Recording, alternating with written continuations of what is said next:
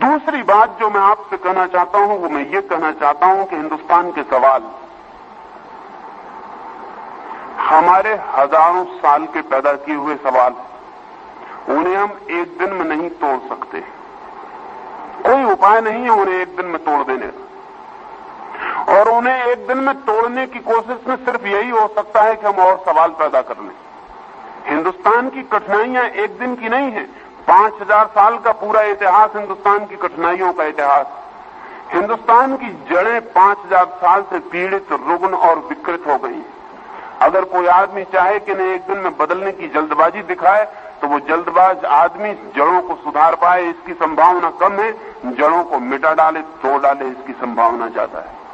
हिंदुस्तान की आने वाली युवा पीढ़ी को यह भी समझ लेना चाहिए कि सवाल जितने पुराने होते हैं, उतने धीरज से उनके साथ मुकाबला करना पड़ता है। लेकिन क्रांतिकारी कभी भी धैर्यवान नहीं होता। क्रांतिकारी अधैर्यवान होता है। वो बहुत शीघ्रता से कुछ करना चाहता है, इसकी बिना फ़िक्र किए कि कुछ चीज़ें शीघ्रता से की ही नहीं जा सकती।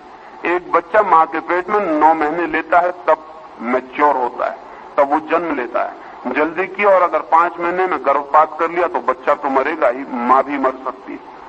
हिंदुस्तान में मुझे ऐसा लगता है कि हमारी समस्याएँ पुरानी हैं और हमारे हल करने की जल्दी बहुत अधैर्यपूर्ण है हम प्रत्येक चीज़ को आज हल करना चाहते हैं जो कि नहीं हल हो सकती।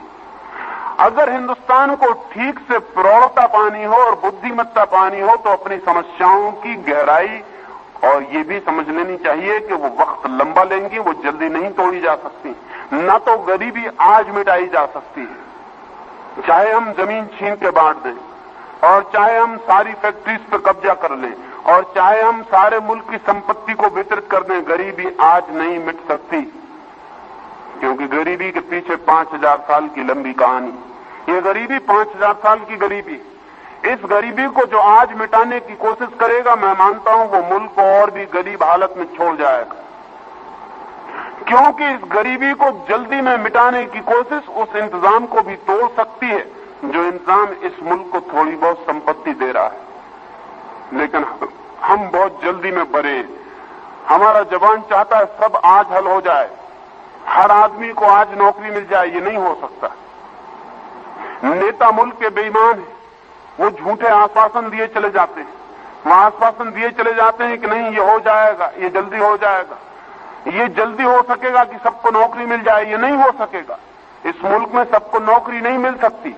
नहीं मिल सकती इसलिए कि इस मुल्क के पास उतना काम नहीं है जितने लोग नहीं मिल सकती इसलिए कि इस मुल्क के पास जितने लोगों को हमने शिक्षित कर लिया है, उतना भी काम नहीं है। और जितने लोगों को हम शिक्षित कर रहे हैं, उनके लिए भविष्य में कोई काम नहीं होगा। लेकिन ये मजबूरी है और ये हम सबकी मजबूरी है। अगर इसको हमने जल्दबाजी की तो शायद जितना काम मिल सकता है वो भी ना मिल पाए। और अगर हम धैर्य से प्रयोग करें तो शायद हम मार्ग नए कामों की दिशाओं को खोजने में समर्थ हो सकते हैं। असल में हिंदुस्तान के जवान को पुराने किस्म के काम मांगने की बात छोड़ देनी चाहिए, अगर हिंदुस्तान की समस्याओं को हल करना हो। हिंदुस्तान के जवान को अपनी जवानी का बड़े से बड़ा प्रयोग हिंदुस्तान में नए काम पैदा करने में दिखाना चाहिए। उसे पुराने ढंग के काम मांगना बंद कर देना चाहिए। जैसे कि हम एक कवि को ओरिजिनल कहते हैं, अगर वो नई कविता लिखे, अगर वो कालिदास जैसी कविता लिखे तो उसको कोई कवि नहीं मानता। और अगर वो शेक्सपियर जैसी कविता कितनी अच्छी लिख ले, तब भी हम कहेंगे, चोर है। कोई मौलिक नहीं, कोई ओरिजिनल नहीं। जैसे कविता भी नई करता है आदमी जैसे लेख भी नया लिखता है, विज्ञान नई खोज करता है, वैसे हिंदुस्तान के जवान को नए काम की खोज पर निकलना पड़ेगा। हज़ार तरह के नए काम खोजे जा सकते हैं, लेकिन हिंदुस्तान के सब जवान पुराने दरवाजों पर दस्तक दे रहे हैं। उन पुराने दरवाजों के काम चुप गए। सच तो यह है कि पुराने दफ्तरों में ज़रूरत से ज़्यादा आदमी और ध्यान रहे जहाँ दो आदमी काम कर सकते हैं, अगर वहाँ छह आदमी हो गए तो जो काम दो आदमी करते थे, वो छह आदमी और बिगाड़ देंगे, वो छह नहीं कर पाएँगे। हिंदुस्तान में मजबूरी यह है कि हर जगह ज़्यादा आदमी है, और जहाँ भी ज़रूरत से ज़्यादा आदमी होते हैं, वहाँ इफिशियंसी कम हो जाती वहाँ कुशलता कम हो जाती अंग्रेज़ जिन दफ्तरों में एक क्लर्क से काम चला रहे थे, वहाँ दस क्लर्क और अंग्रेज़ का एक क्लर्क जितना काम कर रहा था, उतने दस क्लर्क नहीं कर रहा असल में दस क्लर्क कर ही नहीं सकते उतना काम। एक जितना काम कर सकता है, वो दस नहीं कर सकते। अगर एक के लायक ही काम है तो दस सिर्फ़ उसको बिगाड़ने वाले सिद्ध होंगे। और इस तरह काम को फैलाएँगे कि वो दस के योग मालूम होने लगे। और काम इस बात ही फैलता हुआ दिखाई पड़ेगा, लेकिन होता हुआ दिखाई नहीं पड़ेगा। हिंदुस्तान की पूरी नौकरशाही काम को फैलाने का काम कर रही, काम को हल करने का काम नहीं कर रही। क्योंकि काम जितना फैलता उतनी जगह बनती लेकिन ये जगह बोगस, इनसे कोई मुल्क को उत्पादन और मुल्क को नई दिशाएँ नहीं मिलती। लेकिन क्या वजह है कि हिंदुस्तान में हम नए काम न खोज सके? कितने नए काम अधूरे पड़े हैं जो हमें पुकारते हैं? लेकिन जैसा मैंने कहा, हमारी पुरानी आदतें दिक्कत देती अब हिंदुस्तान में कितने इंजीनियर हैं जो बेकार हैं? लेकिन कोई इंजीनियर इसकी फ़िक्र नहीं करता कि ज़मीन के नीचे मकान शुरू बनाने के लिए नई योजनाएँ दे कोई इंजीनियर इस बात की फ़िक्र नहीं करता कि समुद्र पर पानी बनाए, समुद्र पर मकान बनाए। अब ये जान के आपको हैरानी होगी कि अभी एक अमरीकी इंजीनियर ने, फुलर ने, समुद्र पर मकान बनाने का बहुत सस्ता सुझाव दिया है। योजना भी दी है, मकान का मॉडल भी दिया है। सीमेंट कंक्रीट के मकान जिनमें एक मकान में बीस हज़ार आदमी रह सके, समुद्र पर तैर सकते डूबेंगे नहीं, क्योंकि वो चारों तरफ़ से बंद होंगे। उनके भीतर हवा का जितना वॉल्यूम होगा, वही उनको समुद्र के ऊपर तैराने का कारण बन जाएगा। वो ज़मीन पर बनने वाले मकानों से सस्ते होंगे। और ज़मीन को घेरेंगे नहीं। और हिंदुस्तान को तो ज़मीन की ज़रूरत हिंदुस्तान पर ज़मीन जितनी गिर जाएगी, उतना भोजन मुश्किल में पड़ जाएगा। हिंदुस्तान के इंजीनियर को फ़िक्र करनी चाहिए कि पानी पर मकान बनाए, हवा में भी मकान बनाए जा सकते हैं। एक दूसरे ब्रिटिश इंजीनियर ने हवा में मकान बनाने का मॉडल दिया। लेकिन हिंदुस्तान के बच्चे कब इस दिशाओं में सोचेंगे?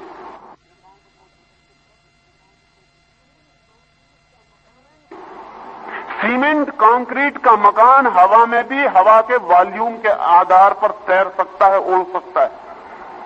और वो ज़मीन पर बनाए हुए मकान से सस्ता मकान सिद्ध होगा। लेकिन हिंदुस्तान का इंजीनियर ज़मीन पे मकान बनाता चला जाएगा मकान भी वो उस ढंग से बना रहा है जिस ढंग से पाँच हज़ार साल पहले हमारे बाप दादे बनाते थे।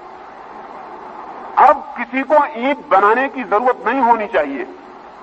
ईट तब बनती थी जब हम पूरी दीवार सीधी नहीं बना सकते थे। अब हम पहले ईट बनाएँगे, फिर ईंट को हम जोड़ेंगे, फिर आकर दीवार बनाएँगे। अब तो दीवार सीधी बन सकती है। अब इतनी मोटी दीवारों की भी ज़रूरत नहीं है। अब हम बहुत और ढंग से ज़िंदगी को जीने की व्यवस्था करने की खोज कर सकते हैं। अब जो इंजीनियर ज़मीन पर छोड़ के हवा में या पानी में मकान बनाएगा, उसके लिए काम नहीं होगा। उसके लिए खुद तो काम होगा, वो अपने जैसे हज़ारों इंजीनियरों के लिए नए काम की दिशा खोल देगा लेकिन नहीं, वो इंजीनियर अपनी दरखास्त लिए खड़ा हुआ है पीडब्ल्यूडी के दफ्तर के सामने कि हमको नौकरी चाहिए। नहीं, हिंदुस्तान का जवान अपने को जवान सिद्ध नहीं कर रहा। जवानी का पहला लक्षण यह है कि वो मौलिक खोजें करे। उसे जानना चाहिए कि उसके माता पिताओं ने उसे जहाँ पहुँचा दिया है वहाँ उनकी सामर्थ्य चुक गई है। सेचुरेशन आ गया है। चीज़ें चुक गई हैं, उसके आगे अब चीज़ें नहीं जा सकती। हमेशा ज़िंदगी में जवानों को नई चीज़ें खोजनी पड़ती हैं। हिंदुस्तान के सामने बड़ी से बड़ी समस्या ये है कि हम नई दिशाएँ कैसे तोड़ें, नई दिशाएँ तोड़ी जा सकती हैं। कोई कारण नहीं है ज़मीन के नीचे मकान बन सकते हैं। और जब से एयर कंडीशनिंग की सुविधा हो गई, तब से हम ज़मीन के नीचे बहुत मकान फैला सकते हैं। असल में हिंदुस्तान में अब कोई फैक्ट्री ज़मीन के ऊपर नहीं बननी चाहिए। क्योंकि उतनी ज़मीन छिन जाएगी पैदावार से। अब तो हमें सारी फैक्ट्रियाँ ज़मीन के नीचे डाल देनी चाहिए। हिंदुस्तान में कोई रेल का मार्ग अब ज़मीन के ऊपर नहीं होना चाहिए, क्योंकि उतनी ज़मीन हम नहीं खो सकते, वो ज़मीन हमें पैदावार के लिए चाहिए। लेकिन नहीं, हम ज़मीन खो चले जा रहे हैं। ज़मीन के नीचे हमारी कोई दिशा नहीं कि हम ज़मीन के नीचे प्रवेश कर जाएँ, हवा में उठ जाएँ, समुद्र पर चले जाएँ। अब हिंदुस्तान में कितने लड़के केमिस्ट्री पढ़ रहे हैं, कितने लड़के केमिस्ट्री में पीएचडी कर रहे हैं। लेकिन बड़ी हैरानी की बात मालूम पड़ती है कि हिंदुस्तान की केमिस्ट्री का पीएचडी भी आखिर एक कॉलेज में नौकरी के लिए खड़ा हो जाता है।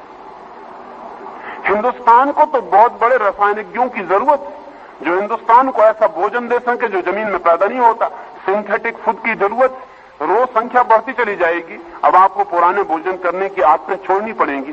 कि आप रोज एक किलो भोजन पेट में डालें? ये पागलपन अब आगे नहीं चल सकता। अब आपको एक गोली पर राज़ी होना पड़ेगा। लेकिन मैं मानता हूँ कि एक गोली स्वास्थ्यपूर्ण हो सकती है। एक किलो भोजन की बजाय, क्योंकि एक किलो भोजन करना बहुत ही अनुत्पादक पुराना ढंग है। एक किलो भोजन करके पचाते तो एक गोली के लायक ही है, बाकी फिर शरीर को बाहर भी फेंकना पड़ता है। वो फिजूल की मेहनत।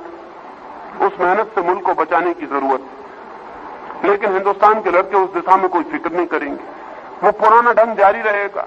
हिंदुस्तान का लड़का भी पुराने ढंग की खाने की मांग करता रहेगा यह नहीं चल सकता है। हिंदुस्तान के लड़के को नए खाने खोजने चाहिए। समुद्र के पानी को हम खाना बना सकते हैं। सूरज की किरणों को भी खाना बना सकते हैं। हवा से भी खाना खींचा जा सकता है। लेकिन हिंदुस्तान के लड़के जब इन दिशाओं में मेहनत करेंगे हम हमेशा ज़मीन से खाना नहीं पाते थे। आज से पाँच हज़ार साल पहले आदमी जंगल में जानवर को मारता था और खाना पाता था। एक दिन जानवर कम हो गए और लोग बढ़ गए। तब उन लोगों में से कुछ जवानों ने ज़मीन के फल खाने शुरू किए। लेकिन फिर फल भी कम पड़ गए। तब फिर फलों को बोना शुरू किया। अब बोना भी बेकार हो गया। अब ज़मीन ही कम पड़ गई। अब हमें नई दिशा में खोज करनी चाहिए। अब हमें आकाश में, पाताल में, पानी में, हवा में, सूरज की किरणों में भोजन की फ़िक्र करनी चाहिए। वो सारी फ़िक्र की जा सकती है। लेकिन हिंदुस्तान के लड़के पुराने ढांचे में ही अपने दरवाजे खटखटाए चले जाते हैं। अगर हिंदुस्तान में कोई भी लड़का ये कहता है कि मैं अनएम्प्लॉयड हूँ और एम्प्लॉयमेंट नहीं खोज पाता है तो हमें मानना चाहिए कि उसकी शिक्षा ठीक से नहीं हुई। क्योंकि हिंदुस्तान जैसे मुल्क में जिसकी इतनी आवश्यकताएँ हैं, अगर एम्प्लॉयमेंट न खोजा जा सके तो और एम्प्लॉयमेंट कहाँ खोजा जा सकेगा जहाँ इतनी आवश्यकताएँ हैं जो पूरी नहीं हो रही, वहाँ तो हम हज़ार दिशाएँ खोज सकते हैं, लेकिन हमारे मन में खोज का भाव नहीं।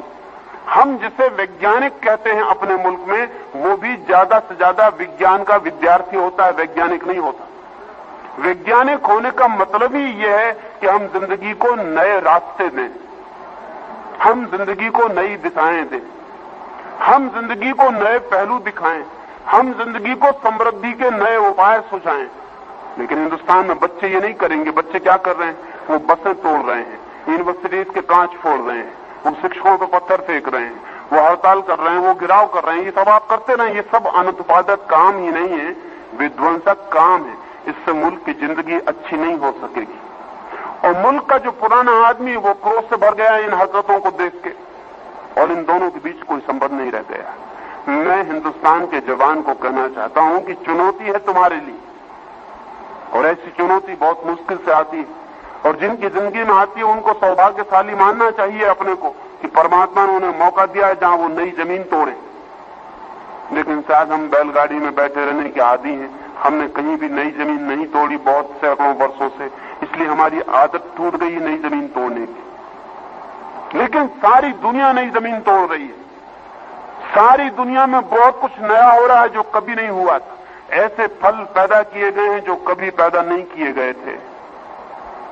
ऐसा गेहूँ पैदा कर लिया गया है जो कभी पैदा नहीं किया गया था।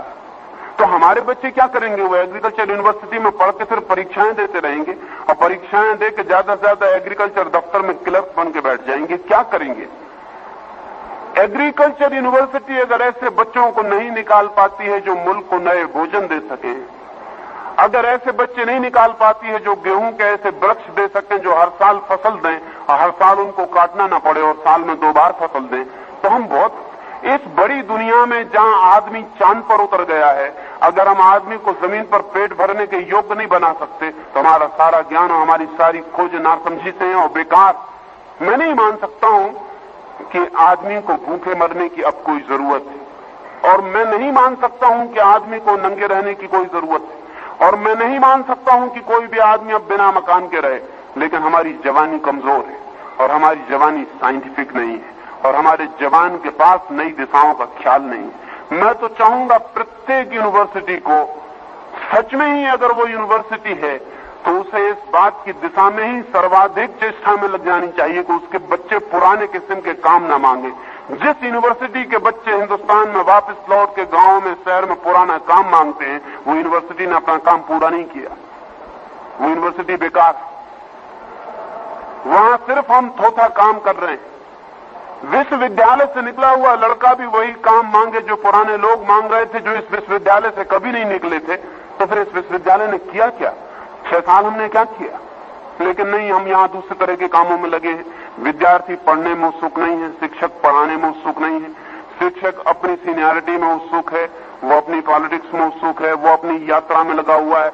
कहीं मौके बेमौके थोड़ी बहुत फुर्सत मिल जाती है तो वो लड़कों की तरफ़ देख लेता है। अन्यथा उसकी आँखें आगे लगी हैं कि कौन वाइस चांसलर हो गया है, कौन डीन हो गया वो अपनी यात्रा पर लगा हुआ है। विद्यार्थी अपनी यात्रा पर लगे हुए हैं कि वो कितना तोड़ रहे हैं, कितना मिटा रहे हैं। वे किस तरह बिना पढ़े पास हो जाएँ? वे किस तरह चोरी से पास हो जाएँ? वे किस तरह उन्हें कोई मेहनत न करनी पड़े और सर्टिफिकेट मिल जाए? इसके लिए हड़ताल कर रहे हैं, इसके लिए उपद्रव कर रहे हैं। ये मुल्क मर जाएगा। अगर यही हाल है तो ये मुल्क बच नहीं सकता। क्योंकि ध्यान रहे, मुल्क के बचने की सारी संभावनाएँ उसकी इंटेलिजेंसिया पर निर्भर होती हैं। इस मुल्क को हिंदुस्तान के ग्रामीण से कोई आशा नहीं है। हालाँकि ग्रामीण ही पेट भर रहा है। इस मुल्क को हिंदुस्तान के अशिक्षित से कोई आशा बांधनी उचित नहीं है, क्योंकि वो बेचारा बहुत पुरानी दुनिया में जिया है, नई दुनिया की खोज उससे मुश्किल है। लेकिन हमारे बच्चे तो सारी नई दुनिया में जी रहे हैं। वो क्या नया कर रहे हैं? वो कुछ नया करते हैं थोड़ा बहुत। वो कमीज का ढंग बदल लेते हैं। वो पतलून की थोड़ी सी चौड़ाई कम कर लेते हैं। वो जूते पे ज़्यादा पालिश करने लगते हैं।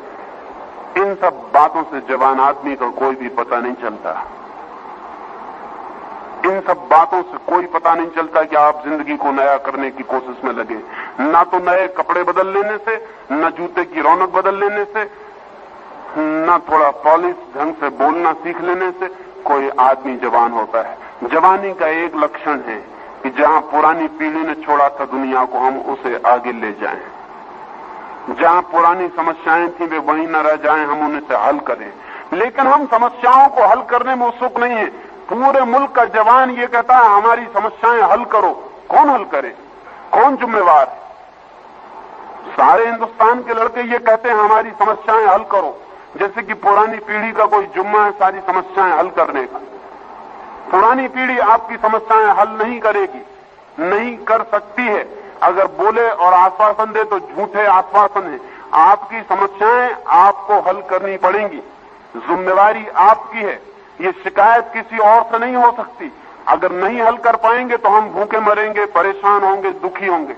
और अगर हल करेंगे तो हम सुखी हो सकेंगे, हम मुल्क को समृद्ध कर सकेंगे, संपन्न कर सकेंगे, शक्ति दे सकेंगे। सारी दुनिया संपन्न होती जा रही है, हम क्यों गरीब होते चले जा रहे हैं? आज अमेरिका या स्वीडन या स्विट्जरलैंड या नॉर्वे में सवाल यह है कि उनके पास इतनी संपत्ति है, उसका वो क्या करें? और हमारे सामने सवाल ये कि हमारे पास इतने आदमी हैं, इनके लिए हम कहाँ से संपत्ति दें? आखिर उनके पास भी हमारे जैसे ही मन है, बुद्धियाँ हैं, हमारे पास कोई कम बुद्धि नहीं है किसी से। लेकिन ऐसा मालूम पड़ता है, हमारी बुद्धि लड़ने झगड़ने में व्यय हो जाती हमारी सारी बुद्धि लड़ने झगड़ने में व्यय हो जाती हम इतने लोग यहाँ बैठे हुए हैं, अगर हम सब आपस में लड़ने लगे तो इस हाल की सारी ताकत नष्ट हो जाएगी। लेकिन अगर हम सारे संयुक्त होकर किसी सृजन में लग जाएँ तो हम शायद कुछ बना पाएँगे। और जिन चीज़ों के लिए हम लड़ रहे थे, वो सहयोग से निर्मित हो सकती है। और जिन चीज़ों के लिए हम लड़ रहे थे, अगर लड़ते ही रहे तो वे कभी भी निर्मित न होंगी, जो निर्मित है, वो भी टूट जाएगा। इस समय हिंदुस्तान को सहयोग की एक फिलोसॉफी चाहिए, एक कोऑपरेशन की फिलोसॉफी चाहिए। लेकिन हिंदुस्तान में जितनी फिलोसॉफीज आज प्रचलित है, चाहे कम्युनिज्म चाहे सोशलिज्म और चाहे जनसंघ और चाहे कांग्रेस और चाहे कोई भी, वे सभी कॉन्फ्लिक्ट की फिलोसफीज है वे सब ये सिखा रही हैं कि लड़ो। वे सब ये सिखा रही हैं कि दूसरा जिम्मेवार है। हिंदुस्तान में आज कोई भी इतनी कहने की हिम्मत नहीं जुटाता कि तुम जिम्मेवार हो, दूसरा जिम्मेवार नहीं और कोई भी ये कहने की हिम्मत नहीं जुटाता कि लड़ने से कुछ हल न होगा। इस समय ज़रूरत है कि हिंदुस्तान की सारी शक्तियाँ पूल्ड हो जाएँ। हिंदुस्तान की सारी शक्तियाँ इकट्ठे होकर अगर श्रम करें तो कोई कारण नहीं कि 20 साल में इस मुल्क में भी समृद्धि का सूरज निकल सके। और कोई कारण नहीं कि हम भी आदमी की जैसी ज़िंदगी बसर करने योग्य हो सके। और कोई कारण नहीं कि हम जानवर की तरह भूखे और प्यासे और नंगे और ज़मीन पर भिखारी की तरह हाथ फैलाए हुए फिरते रहे। हमारे देश के नेता सारी दुनिया में भीख मांगने के सिवाय और कुछ भी नहीं कर रहे हैं। वो भीख मांग के इस मुल्क को कब तक बचा सकते हैं? और हमें जो थोड़ी सी रौनक दिखाई पड़ती है, ख्याल रखना, वो रौनक हमारी नहीं है, वो अमेरिकन गेहूँ की वो ज़्यादा देर नहीं चलने वाली आज अमेरिका में चार किसान जितना काम कर रहे हैं, उनमें से एक किसान की मेहनत हिंदुस्तान को मिल रही लेकिन अमेरिका के इकोनॉमिस्ट परेशान हो गए अभी वहाँ के बहुत विचारशील लोगों ने यह कहना शुरू कर दिया कि अब हिंदुस्तान को और सहायता देनी गलत। क्योंकि ये सहायता हम कब तक देंगे? और जिस दिन ये सहायता बंद होगी, उस दिन हिंदुस्तान में इतना भयंकर अकाल पड़ेगा कि सब ज़िम्मेदारी हम पे आएगी। कि इन्होंने सहायता देनी बंद कर दी, इसलिए यही जिम्मेवार। इसलिए अमेरिका का वैज्ञानिक तो सलाह दे रहा है, अर्थशास्त्री सलाह दे रहा है कि अब सहायता बंद कर दो। अब ये सहायता आगे खींचनी उचित नहीं, फिर ठीक भी नहीं। मैं भी मानता हूँ हिंदुस्तान को सहायता अब नहीं दी जानी चाहिए, क्योंकि सहायता की बहुत आदत भी शायद नुकसान पहुँचा सकती है। हम अपनी मुसीबतों में छोड़ दिए जाने चाहिए। अगर हम अपनी मुसीबतों में संघर्ष कर सकते हैं मुसीबतों से, लेकिन हम अपने से संघर्ष करने से बचें तो हम मुसीबतों से संघर्ष करें। दो ही रास्ते हैं, या तो हम लड़ें, या हम मुसीबतों से लड़ें। लेकिन हम आपस में लड़ेंगे तो हम संघर्ष मुसीबतों से नहीं कर सकते। लेकिन पूरा मुल्क आपस में लड़ने में बड़ा आतुर है। और हम अपने को लड़के नष्ट करते रहे हज़ारों साल तक, आगे भी हम अपने को लड़के नष्ट करते रहेंगे। और हम ऐसी फिजूल की बातों पर लड़ते हैं जिनका कोई अर्थ नहीं है। कहीं भाषा पर लड़ेंगे, कहीं धर्म पर लड़ेंगे, कहीं मंदिर मस्जिद पर लड़ेंगे, कहीं हज़रत मोहम्मद का बाल चोरी चला जाएगा तो लड़ेंगे, कहीं किसी शंकर जी की पिंडी टूट जाएगी तो लड़ेंगे।